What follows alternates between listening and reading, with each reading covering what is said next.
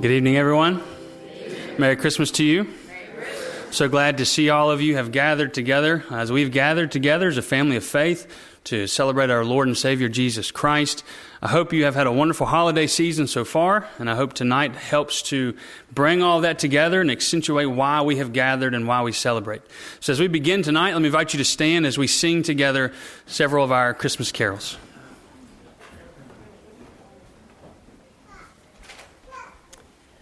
We'll, um, our first song will be Hark the Herald Angels Sing, and then we'll sing What Child Is This, and we'll sing all three verses of each hymn. Okay.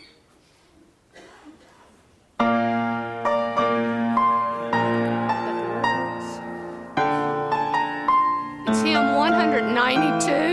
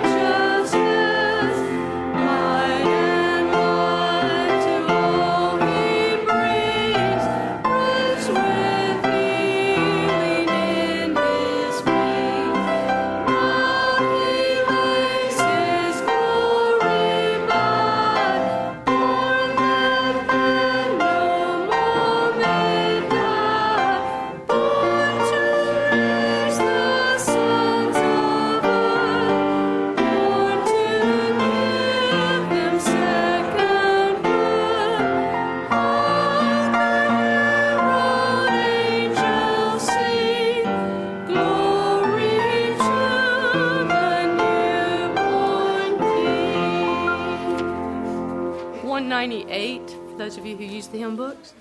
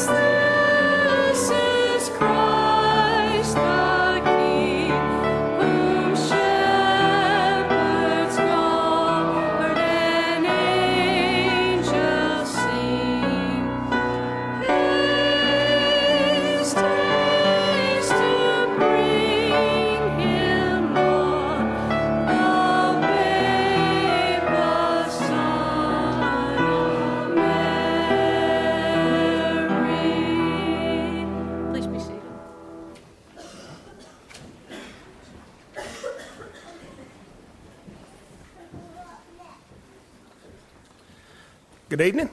I'm going to read from Genesis chapter uh, twenty-two, verse eighteen. In your seed all the nations of the earth shall be blessed, because you have obeyed my voice.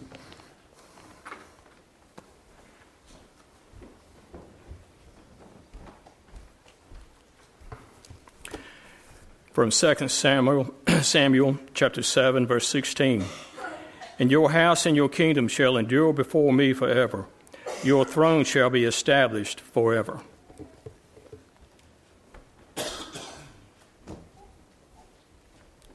From Isaiah verses fourteen and fifteen. Therefore the Lord himself will give you a sign. Behold, the virgin shall conceive and bear a son, and shall call his name Emmanuel. He shall eat curds and honey when he knows how to refuse evil and choose the good.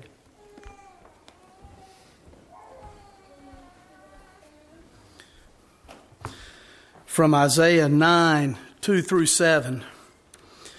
The people who walked in darkness have seen a great light. Those who dwelt in a land of deep darkness, on them has light shone. You have multiplied the nation. You have increased its joy. They rejoice before you as with joy at the harvest, as they are glad when they divide the spoil.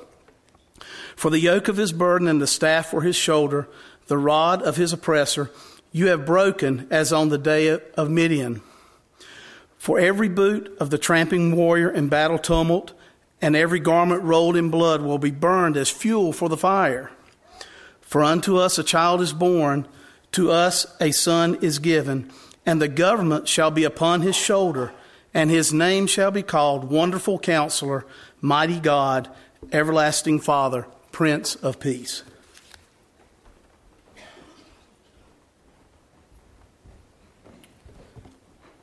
Jeremiah thirty-one, thirty-one through thirty-four. Behold, days are coming, declares the Lord, when I will make a new covenant with the house of Israel and with the house of Judah, not like the covenant which I made with their fathers in the day I took them by the hand to bring them out of the land of Egypt, my covenant which they broke, although I was a husband to them, declares the Lord. But this is the covenant I will make with the house of Israel after those days, declares the Lord. I will put my law within them, and on their heart I will write it. And I will be their God, and they shall be my people. And they shall not teach again each man his neighbor, and each man his brother, saying, Know the Lord. For they shall all know me, from the least of them to the greatest of them, declares the Lord.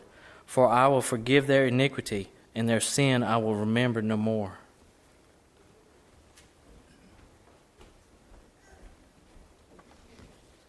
And from Matthew one, eighteen through twenty-five. Now the birth of Jesus Christ took place in this way. When his mother Mary had been betrothed to Joseph, before they came together, she was found to be with child from the Holy Spirit. And her husband Joseph, being a just man and unwilling to put her to shame, resolved to divorce her quietly. But as he considered these things, behold, an angel of the Lord appeared to him in a dream, saying, Joseph, son of David, do not fear, do not fear to take Mary as your wife, for that which is conceived in her is from the Holy Spirit. She will bear a son, and you shall call his name Jesus, for he will save his people from their sins. All this took place to fulfill what the Lord had spoken by the prophet. Behold, the virgin shall conceive and bear a son, and they shall call his name Emmanuel, which means God with us. When Joseph woke from sleep, he did as the angel of the Lord commanded him. He took his wife, but knew not until she had given birth to a son, and he called his name Jesus.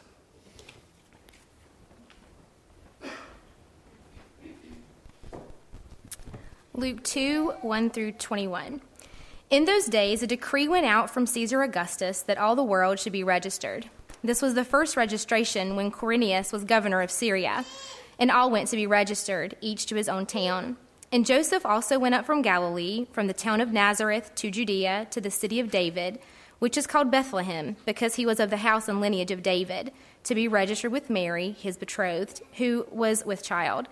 And while they were there, the time came for her to give birth. And she gave birth to her firstborn son, and wrapped him in swaddling cloths, and laid him in a manger, because there was no place for them in the inn. And in the same region there were shepherds out in the field, keeping watch over their flock by night. And an angel of the Lord appeared to them, and the glory of the Lord shone around them, and they were filled with fear. And the angel said to them, "Fear not, for behold, I bring you good news of great joy that will be for all the people. For unto you is born this day in the city of David a Savior, who is Christ the Lord. And this will be a sign for you. You will find a baby wrapped in swaddling cloths and lying in a manger." And suddenly there was with the angel a multitude of the heavenly host, praising God and saying, "Glory to God in the highest, and on earth peace among those with whom he is pleased." When the angels went away from them into heaven, the shepherds said to one another, "Let us go over to Bethlehem and see this thing that has happened, which the Lord has made known to us." And they went with haste and found Mary and Joseph and the baby lying in a manger. And when they saw it, they made known the saying that had been told them concerning this child. And all who heard it wondered at what the shepherds told them. But Mary treasured up all these things, pondering them in her heart. And the shepherds returned, glorifying and praising God for all they had heard and seen, as it had been told them. And at the end of eight days, when he was circumcised, he was called Jesus, the name given by the angel before he was conceived in the womb.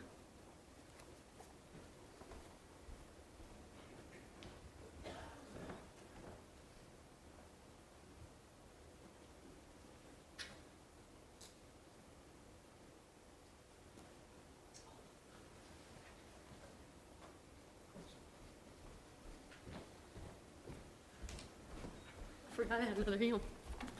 Join us as we sing, "O Come, O Come, Emmanuel."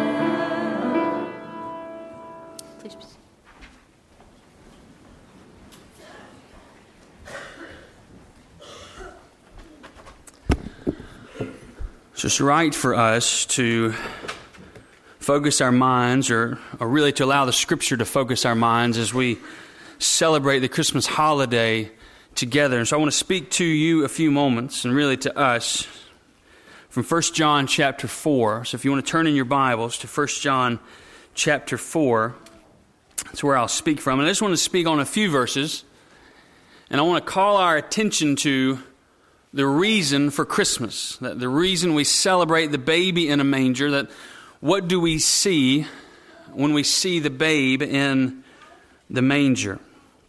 In First John chapter four, verses nine and ten, John writes these words. He says, "In this, the love of God was made manifest among us, that God sent His only Son into the world, so that we might live through Him. In this is love, not that we have loved God, but that He loved us, and sent His Son to be the propitiation for our sins." Well, the thing I want us to take away from these two verses tonight is this, that in the birth and life of Jesus Christ, we see the particular love of God made plain. That we see the eternal love of God that was promised from the beginning, that is the theme of the whole Bible. We see it made plain in the birth of Jesus Christ. And that love which is made plain is the salvation of God's people from their sins. Well, for the next few moments, I just want to break down the verse phrase by phrase so that we think deeply on this verse. John writes, "In this, the love of God was made manifest among us, that God sent His only Son into the world." When it asks first, what is the love of God that John speaks of? We see John wants us to see something about God's nature. God wants us to see something specific about God, and namely, that's that God is essentially love. Now, we're living in a culture that loves that phrase, "God is love." And they would also change it to say, love of any form is what God is about. And that's not the case, because what John wants us to see is that there is a particular form of love that he's speaking of. Love comes from God. Not that God is loving, which He is, but God is, in His nature, love itself. You see, if God was just loving, we could understand what love is without having God in the equation, because something else could be loving. God could be loving. You could be loving. But God is essential to that word love, and so we can't understand love without understanding God. And John is bringing that to our attention, that in the birth and life of Jesus Christ, that most essential character of God is made plain. Well, he says he's made manifest, that this love of God was made manifest among us. That word manifest is not a word that we use much anymore, but it means this. If I'm going to make something manifest, I'm going to make it clear, or to make it obvious. I'm going to make it seen in such a way to where it's unmistakable. And so God's love was made clear, or God's love was made most obvious to the world in the sending of His Son. And so John says, God is love, and that's essential to who He is. That God's love has been made plain, that that is perfectly clear because of what He's done. And he says it is in His only Son that we see that.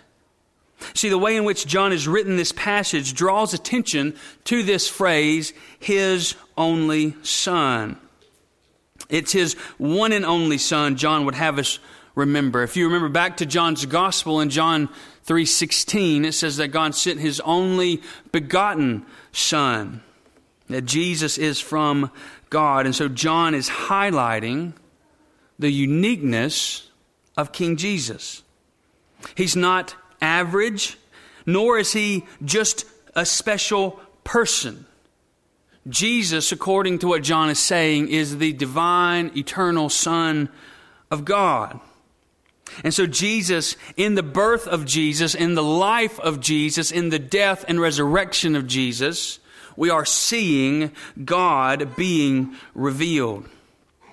Well, he goes on, in this the love of God was made manifest, that God sent his only Son. God sent. Perhaps you've heard the word apostle. The word apostle means a sent one. One who's been given a, a mission or a commission to go and carry it out. And when John writes this, he says, quite literally, God has given Jesus apostleship into the world. That he has commissioned Jesus to come into the world for a purpose. That God sent him. That's a part of God making his love plain, making his love obvious to us, is that God sent his one and only Son into the world. And that's the place and the location of Jesus' mission. John is breaking this down for us in a very clear way, that when we come to celebrate Christmas, he wants us to know what it is exactly that we are celebrating.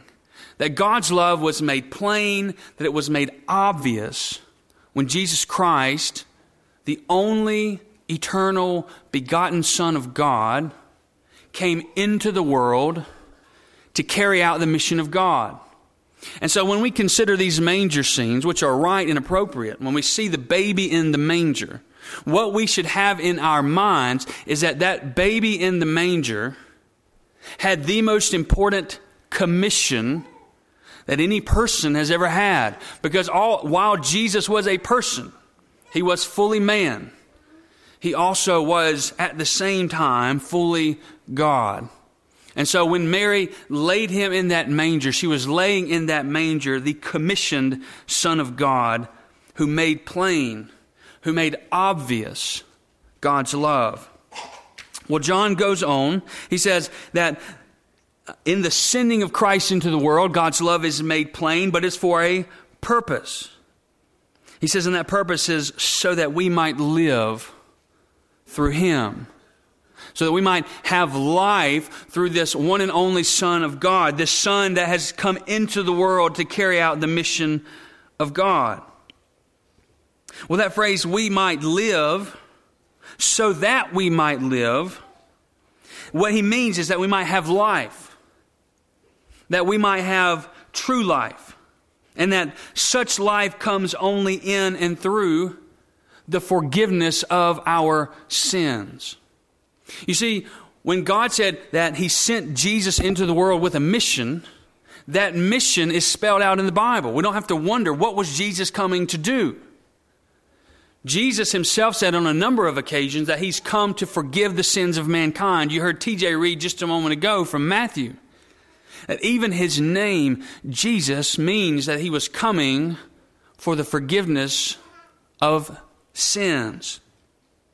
And so that phrase, so that we might have life, the implication is we will not have life apart from the forgiveness of our sins.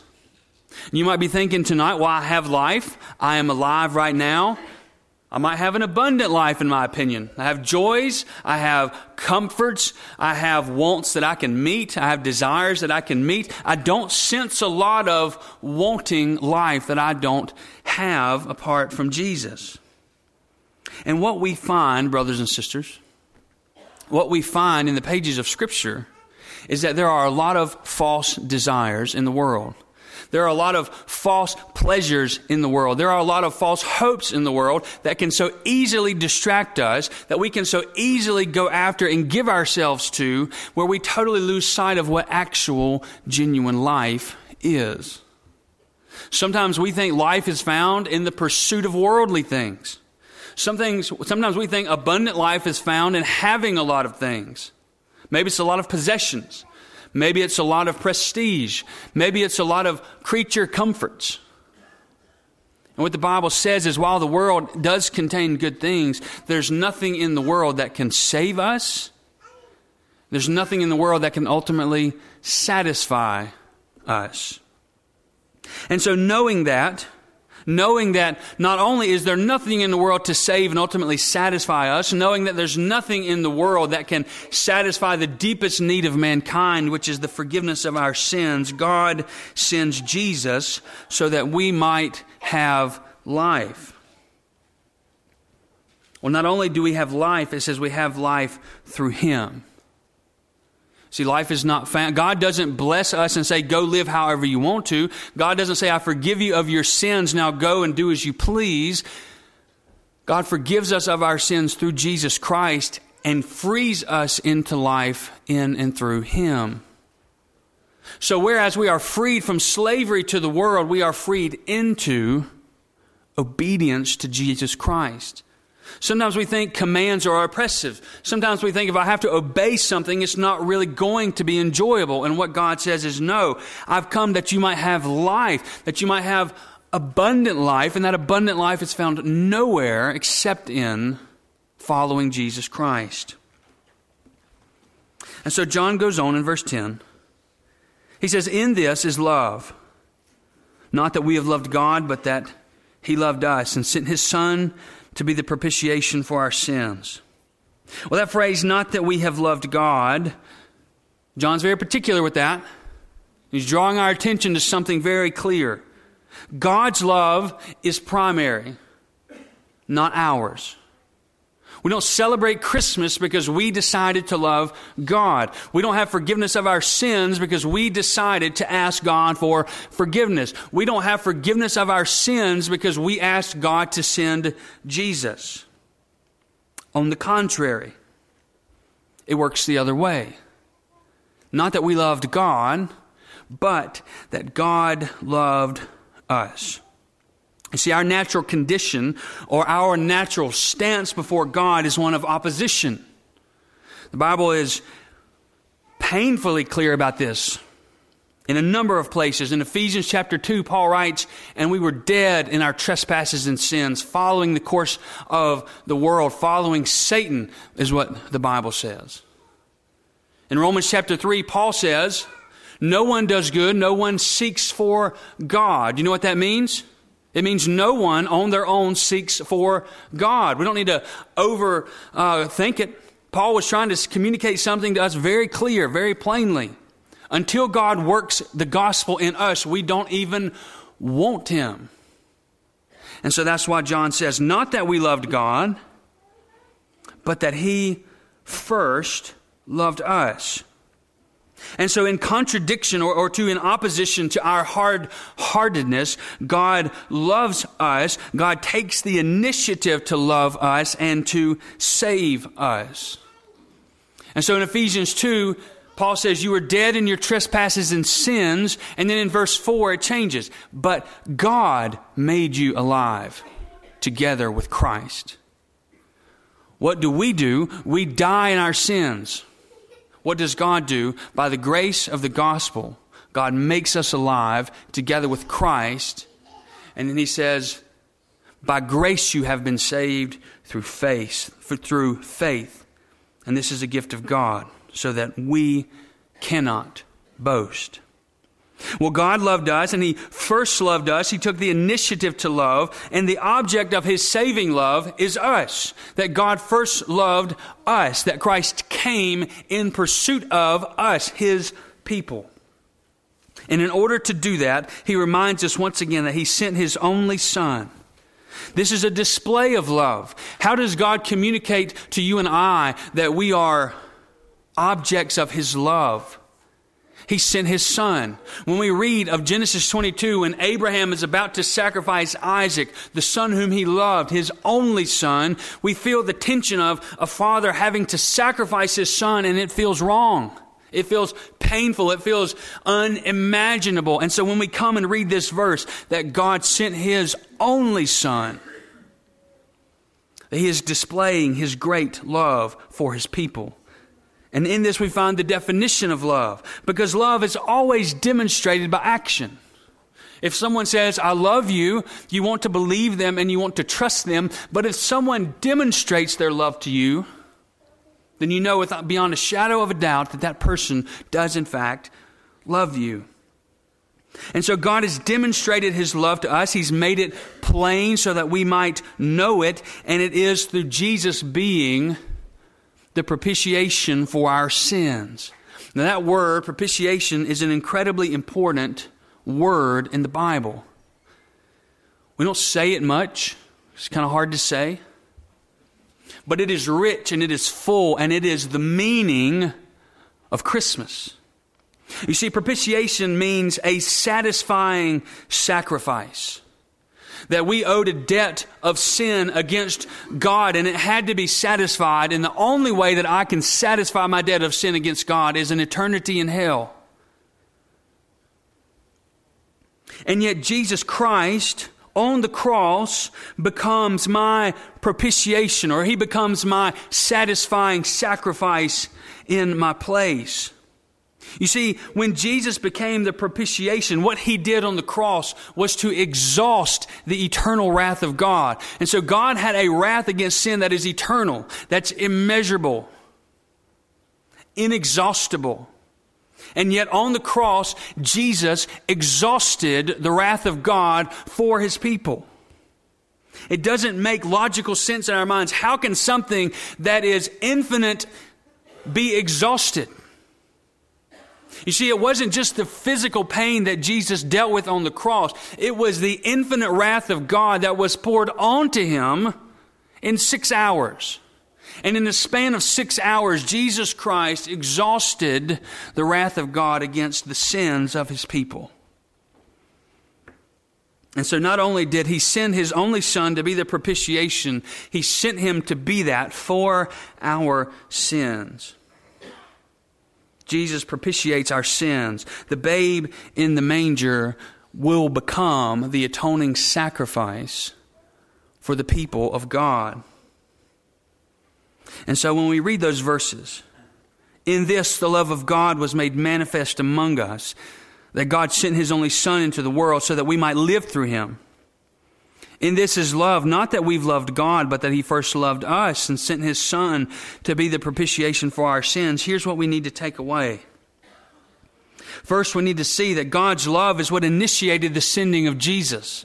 We celebrate Christmas because God took the initiative to come after us and to rescue us and to save us and to free us into abundant life in him. That it was God's love and not ours. But secondly, we need to see that God sent Jesus so that we might have abundant life in and through him. That's achieved through the forgiveness of our sins, which is what Jesus offers everyone who trusts in him by faith. There is no life found apart from Jesus Christ. Although we try, we try to our best abilities to find life apart from him. And he says there's no life found apart from him. There's no life found apart from the dealing with sin and having and finding forgiveness in and through Jesus Christ. And that phrase, abundant life, it's so important to John. If you read his gospel or any of the three letters that he wrote, four letters. Abundant life is so very important because what he had come to experience, what John the Apostle had come to experience, was that abundant life was there, was that fullness of life was available. And brothers and sisters, fullness of life is available. See, Christmas is not bound up in the decorations. Christmas is not bound up in the gift giving. Christmas is bound up in the mission of the baby in the manger. It's about celebrating the advent or the appearing of Jesus because in him we see the love of God for us.